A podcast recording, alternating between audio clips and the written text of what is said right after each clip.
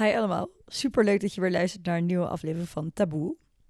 Vandaag gaan we het hebben over hoe je iemand om je heen kan helpen als je het idee hebt dat deze persoon een eetstoornis heeft. Dus vriend, vriendin, broer, zus, maakt niet zoveel uit wie. Ja, ik ga eigenlijk wat tips delen over het hele proces van therapie. Dus voor de therapie, tijdens en daarna en hoe jij er het best voor iemand kan zijn.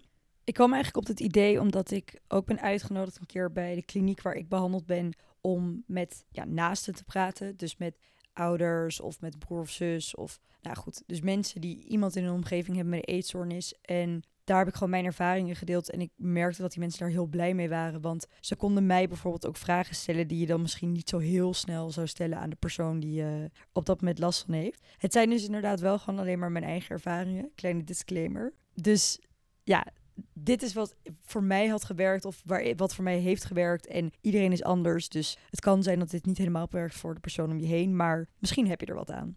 Maar goed, laten we beginnen. Zoals ik al zei, we gaan deze aflevering opdelen in voor de behandeling, tijdens de behandeling en na de behandeling. Dus we beginnen natuurlijk met voor de behandeling. En dit kan twee dingen betekenen. Dit kan betekenen dat je iemand om je heen hebt waarvan je denkt dat deze persoon een eetstoornis heeft, maar dat nog niet naar buiten is gebracht. Of die persoon dat zelf nog niet heeft verteld, of misschien zelfs nog niet helemaal achter is. Maar dit kan ook betekenen dat iemand wel al in behandeling wil zijn, maar bijvoorbeeld op de wachtlijst staat.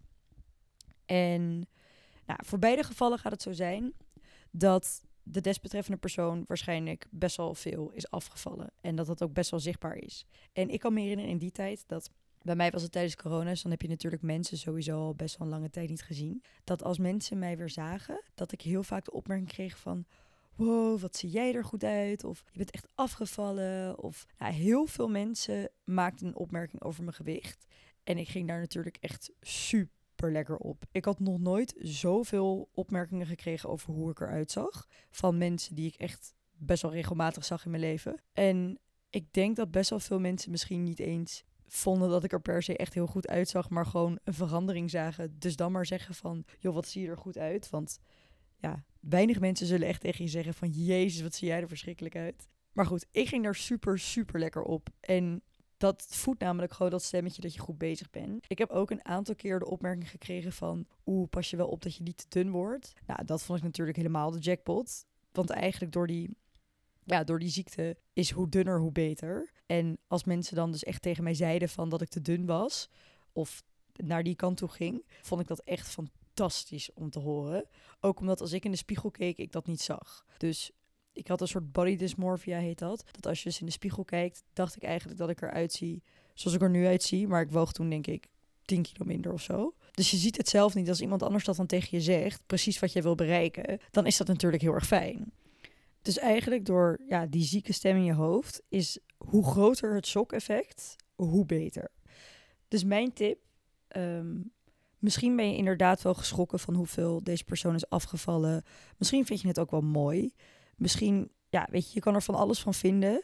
Maar zeg er zo weinig mogelijk over. En dat is misschien best wel lastig en dat zit misschien niet in je natuur. Maar ook als je je zorgen uit en dus zegt van jeetje, weet je wel, pas je wel op dat heeft best wel dus een averechts effect.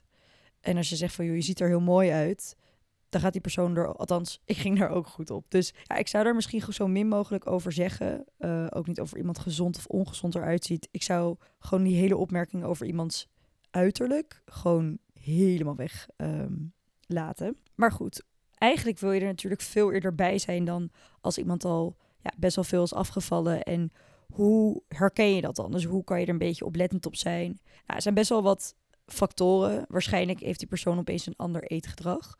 Dus of inderdaad uh, een dieet of iets anders. Of veel eerder vol. Of ja, kijk, tuurlijk kan het ook best wel zijn dat iemand gewoon gezond aan het diëten is. Of even wat anders doet. Of even misschien wat minder wil drinken. Of wat gezonder wil eten. En dat is allemaal prima. Maar als je doorhebt dat deze periode best wel lang aanhoudt. En dat het best wel opeens heel erg belangrijk is voor deze persoon, dan zou ik er wel even op gaan letten. En let ook op opmerkingen. Ik weet dat heel veel mensen dit zeggen en ik zal het vast zelf ook wel eens gezegd hebben.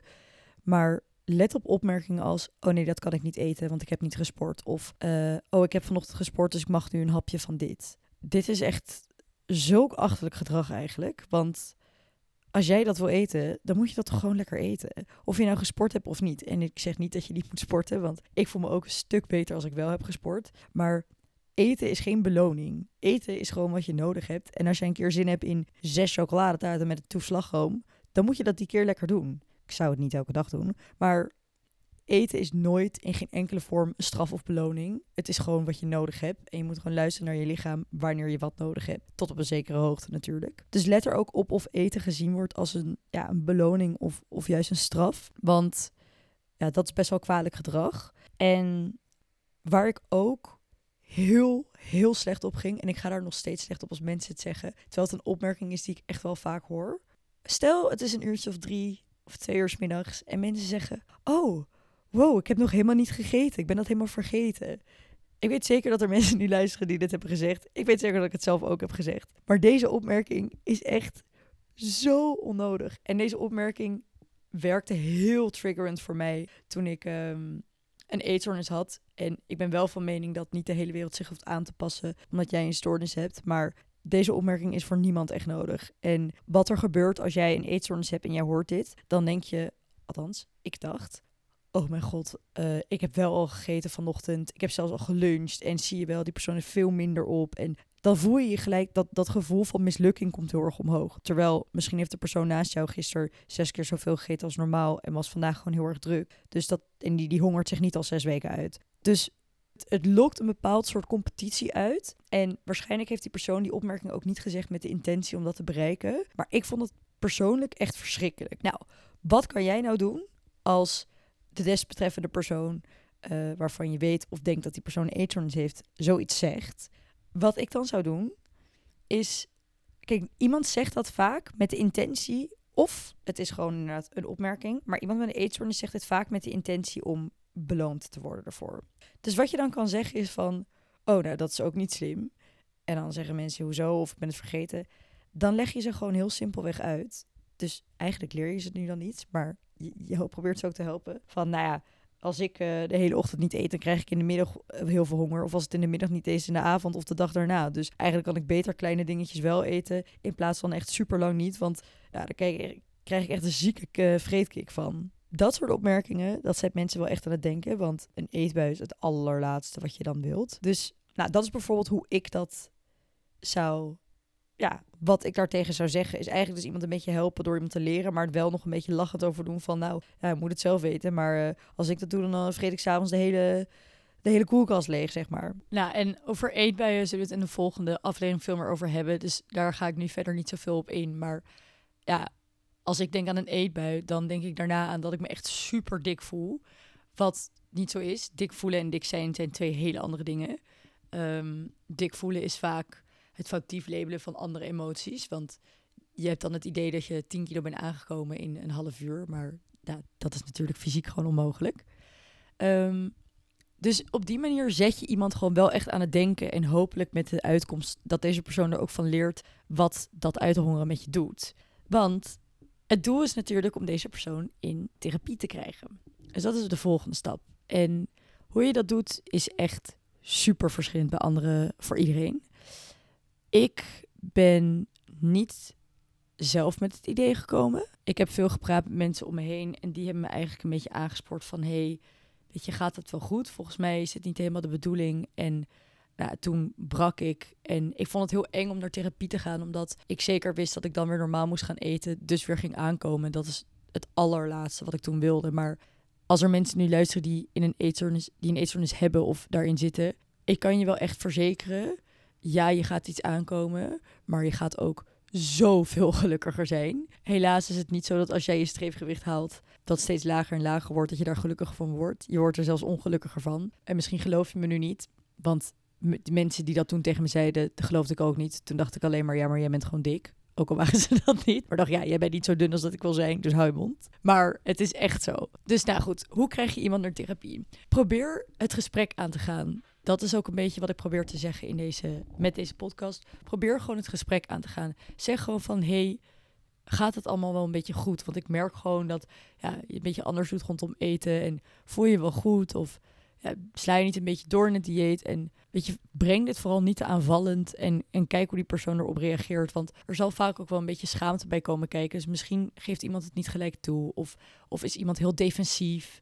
Maar zeg gewoon dat je met goede bedoelingen dat wil aankaarten. En verzeker iemand er ook echt van dat het echt weer anders kan zijn. Dat deze staat waar deze persoon in zit, deze ja, cyclus, dat dat echt doorbroken kan worden. Ja, houd gewoon in de gaten. Kijk wat die persoon op reageert. En het kan best zijn dat iemand heel boos wordt of heel defensief wordt. Laat het dan gewoon even rusten.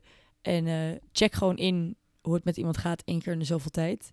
Want ja, misschien staat die persoon uiteindelijk wel zelf voor open. Want dat is natuurlijk het allerbelangrijkst. Nou goed, en als het dan dus is gelukt en deze persoon begint eindelijk met therapie, dan komen we aan bij het tweede deel van deze podcast. En dat is, hoe kan ik iemand helpen die in therapie zit? Nou, het beste wat je kan doen, naar mijn mening, het beste wat je kan doen is gewoon heel erg geïnteresseerd zijn. Wees gewoon niet bang om te vragen, hey, hoe is het met je? Hoe bevalt de therapie? Wat zijn, uh, over wat voor onderwerpen heb je het? Wat, wat voor opdrachten moet je doen? Ik denk dat als iemand er heel gesloten over is, dat hij ook gewoon geen antwoord zal, zal geven op je vraag. En ik vind het geen onaardige of gekke vraag. Ik merkte dat ik er zelf er de hele dag over nadacht. En het er daarom eigenlijk ook de hele dag over wilde hebben. Maar het niet overal opbracht, omdat ik dacht, ja, daar komt zij weer uh, vertellen over de eetstoornis. Dus ik dacht, laat ik er maar een podcast van maken. Maar nee. Um, maar goed, in dat moment vond ik dat best wel lastig. En als iemand er dan naar vroeg, vond ik dat eigenlijk heel erg fijn. Want dan, ja, dan kon ik mijn verhaal kwijt. En dan waren mensen heel erg geïnteresseerd. En ik merkte ook dat als mensen er naar vroegen, dat ik ze niet elke keer hele grote updates hoefde te geven. En dat ze heel geïnteresseerd bleven. En dat ze dan de volgende keer ook makkelijker aan mij vroegen hoe het ging. En Tuurlijk hoef je niet alles te delen en, en tuurlijk moet je daar gewoon helemaal zelf je grenzen in vinden. Maar ik vond het persoonlijk best wel fijn om mijn overwinningen te delen. En ook de dingen die ik moeilijk vond. Of ja, hoe zo'n therapie dan in elkaar zit. En ik moet zeggen dat ik ook echt wel geluk heb gehad met mijn therapeut. Dat ik het heel goed met haar kon vinden. Dat was gelijk een match. Maar goed, dus wees gewoon geïnteresseerd. Vraag er veel naar. Vraag hoe het met iemand gaat. Hoe lang de therapie nog duurt. Wat, ja, wat zijn je obstakels? Je hoeft niet precies te vragen aan iemand wat zijn eetregels zijn. Dat, heeft, dat, dat kan misschien wel als die persoon daarover wil praten. Maar dat had ik persoonlijk misschien een beetje te persoonlijk gevonden. Eetregels zijn trouwens, voor de mensen die dat niet weten, regels die je zelf opstelt voor een dieet. En vaak, grappig genoeg, vaak zijn die, komen die heel erg overeen tussen mensen die een eetstoornis hebben, zonder dat ze dat van elkaar weten. Ik zal nu een eetregel noemen.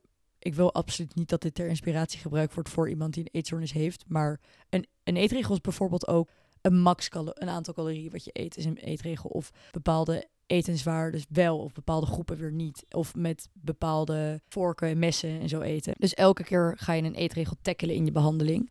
Maar goed, dus dat is hoe die behandeling eruit ziet. Wat mij ook heel erg heeft geholpen, is om deze hele eetstoornis een naam te geven. Dus ik had met een vriendin van mij, eigenlijk met een aantal mensen, eigenlijk een beetje een grapje bedacht. Dat de eetstoornisversie van mij, die noemden we Patricia.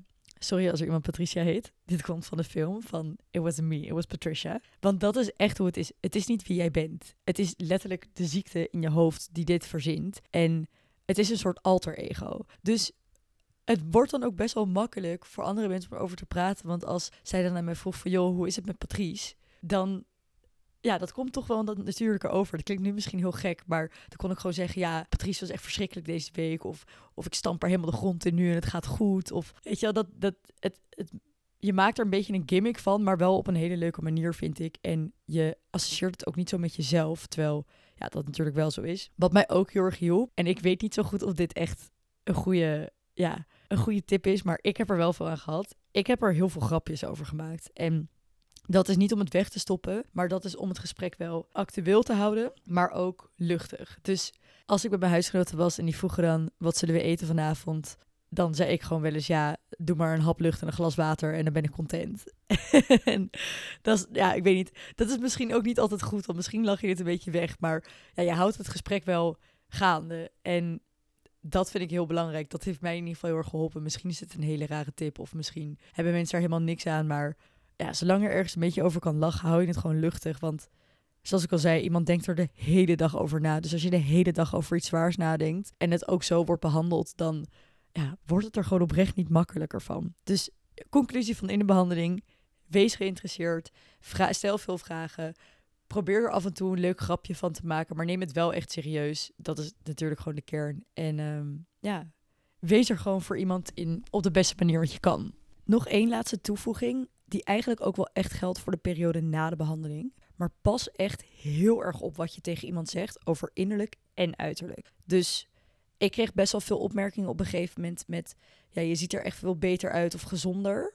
En dat vond ik echt verschrikkelijk. Want ik wist dat met gezonder bedoelde ze dat ik was aangekomen. En ondanks dat dat inderdaad zo was en ik inderdaad gezonder uitzag... voelde, voelde dat echt niet leuk om te horen. En die mensen die zeiden dat echt met alle goede bedoelingen. Maar het kwam voor mij gewoon aan van... oké, je zegt dus dat ik ben aangekomen. En dat is natuurlijk waar je tegenaan vecht, dat gevoel dat je dat moet gaan omarmen. Maar ik vond dat echt niet fijn. Wat mensen wel tegen me zeiden was dat ik weer meer straalde en dat je meer energie had. En ik vond dat heel leuk om te horen, dat, dat soort opmerkingen. Maar ik ken ook mensen die, als er al gezegd werd van... joh, er zit weer een beetje licht in je ogen, dat ze dat al erg vonden. Dus ja, ik zou het gewoon eigenlijk helemaal niet zeggen probeer dat gewoon voor jezelf te houden, hoe moeilijk dat ook is. Want je doet het vaak met echt alle goede bedoelingen, maar het kan wel helemaal de verkeerde kant uh, uitpakken. En ja, dat is natuurlijk gewoon niet wat je wil. En wat ik al zei, dit geldt dus ook echt voor na de behandeling. Na de behandeling is iemand wel een stuk sterker. Ik denk dat je nooit 100% van een eetstoornis afkomt. Dat is wel echt een heel discutabel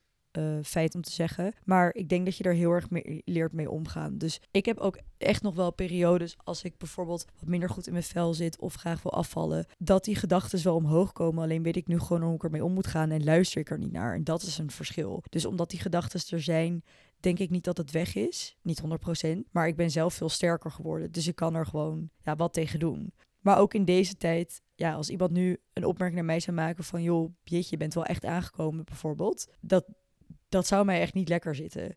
En ik denk niemand niet. Maar ja, pas daar gewoon heel erg mee op. Let gewoon op wat je zegt. Ik heb één keer een opmerking gekregen, dat vond ik zelf heel erg mooi. Een vriendin van mij die zei toen van, oh, ik ben zo blij dat ik je weer helemaal terug heb. Ik heb echt het gevoel dat ik nu de oude Tessa weer voor me heb. En dat vond ik heel erg lief. En dat, dat was voor mij een beetje iets van, kijk, hierom heb ik het gedaan. Maar er zullen ook mensen zijn voor wie dat al te heftig is. Dus ja, let er gewoon mee op. Laat die persoon gewoon voelen dat je blij bent dat hij weer beter is. Ga leuke dingen doen. Ga erop uit. Check wel als je met iemand uit eten gaat. Weet je, check het even van of die persoon dat ook wel goed vindt. En ja, wees gewoon alert en bewust van wat je doet. En zo denk ik dat je echt een heel eind komt. En dat was alweer het einde van de tweede aflevering van Taboe. Ik hoop oprecht dat jullie hier iets aan gehad hebben. Mochten jullie nog vragen hebben, opmerkingen hebben, kan je altijd een DM sturen op de Instagram. Volg ook gelijk even de Instagram, taboe.podcast. Voeg me toe op Spotify. Voeg me overal toe. Like alles. Vind alles leuk. En dan zijn we volgende week weer terug met een nieuwe aflevering.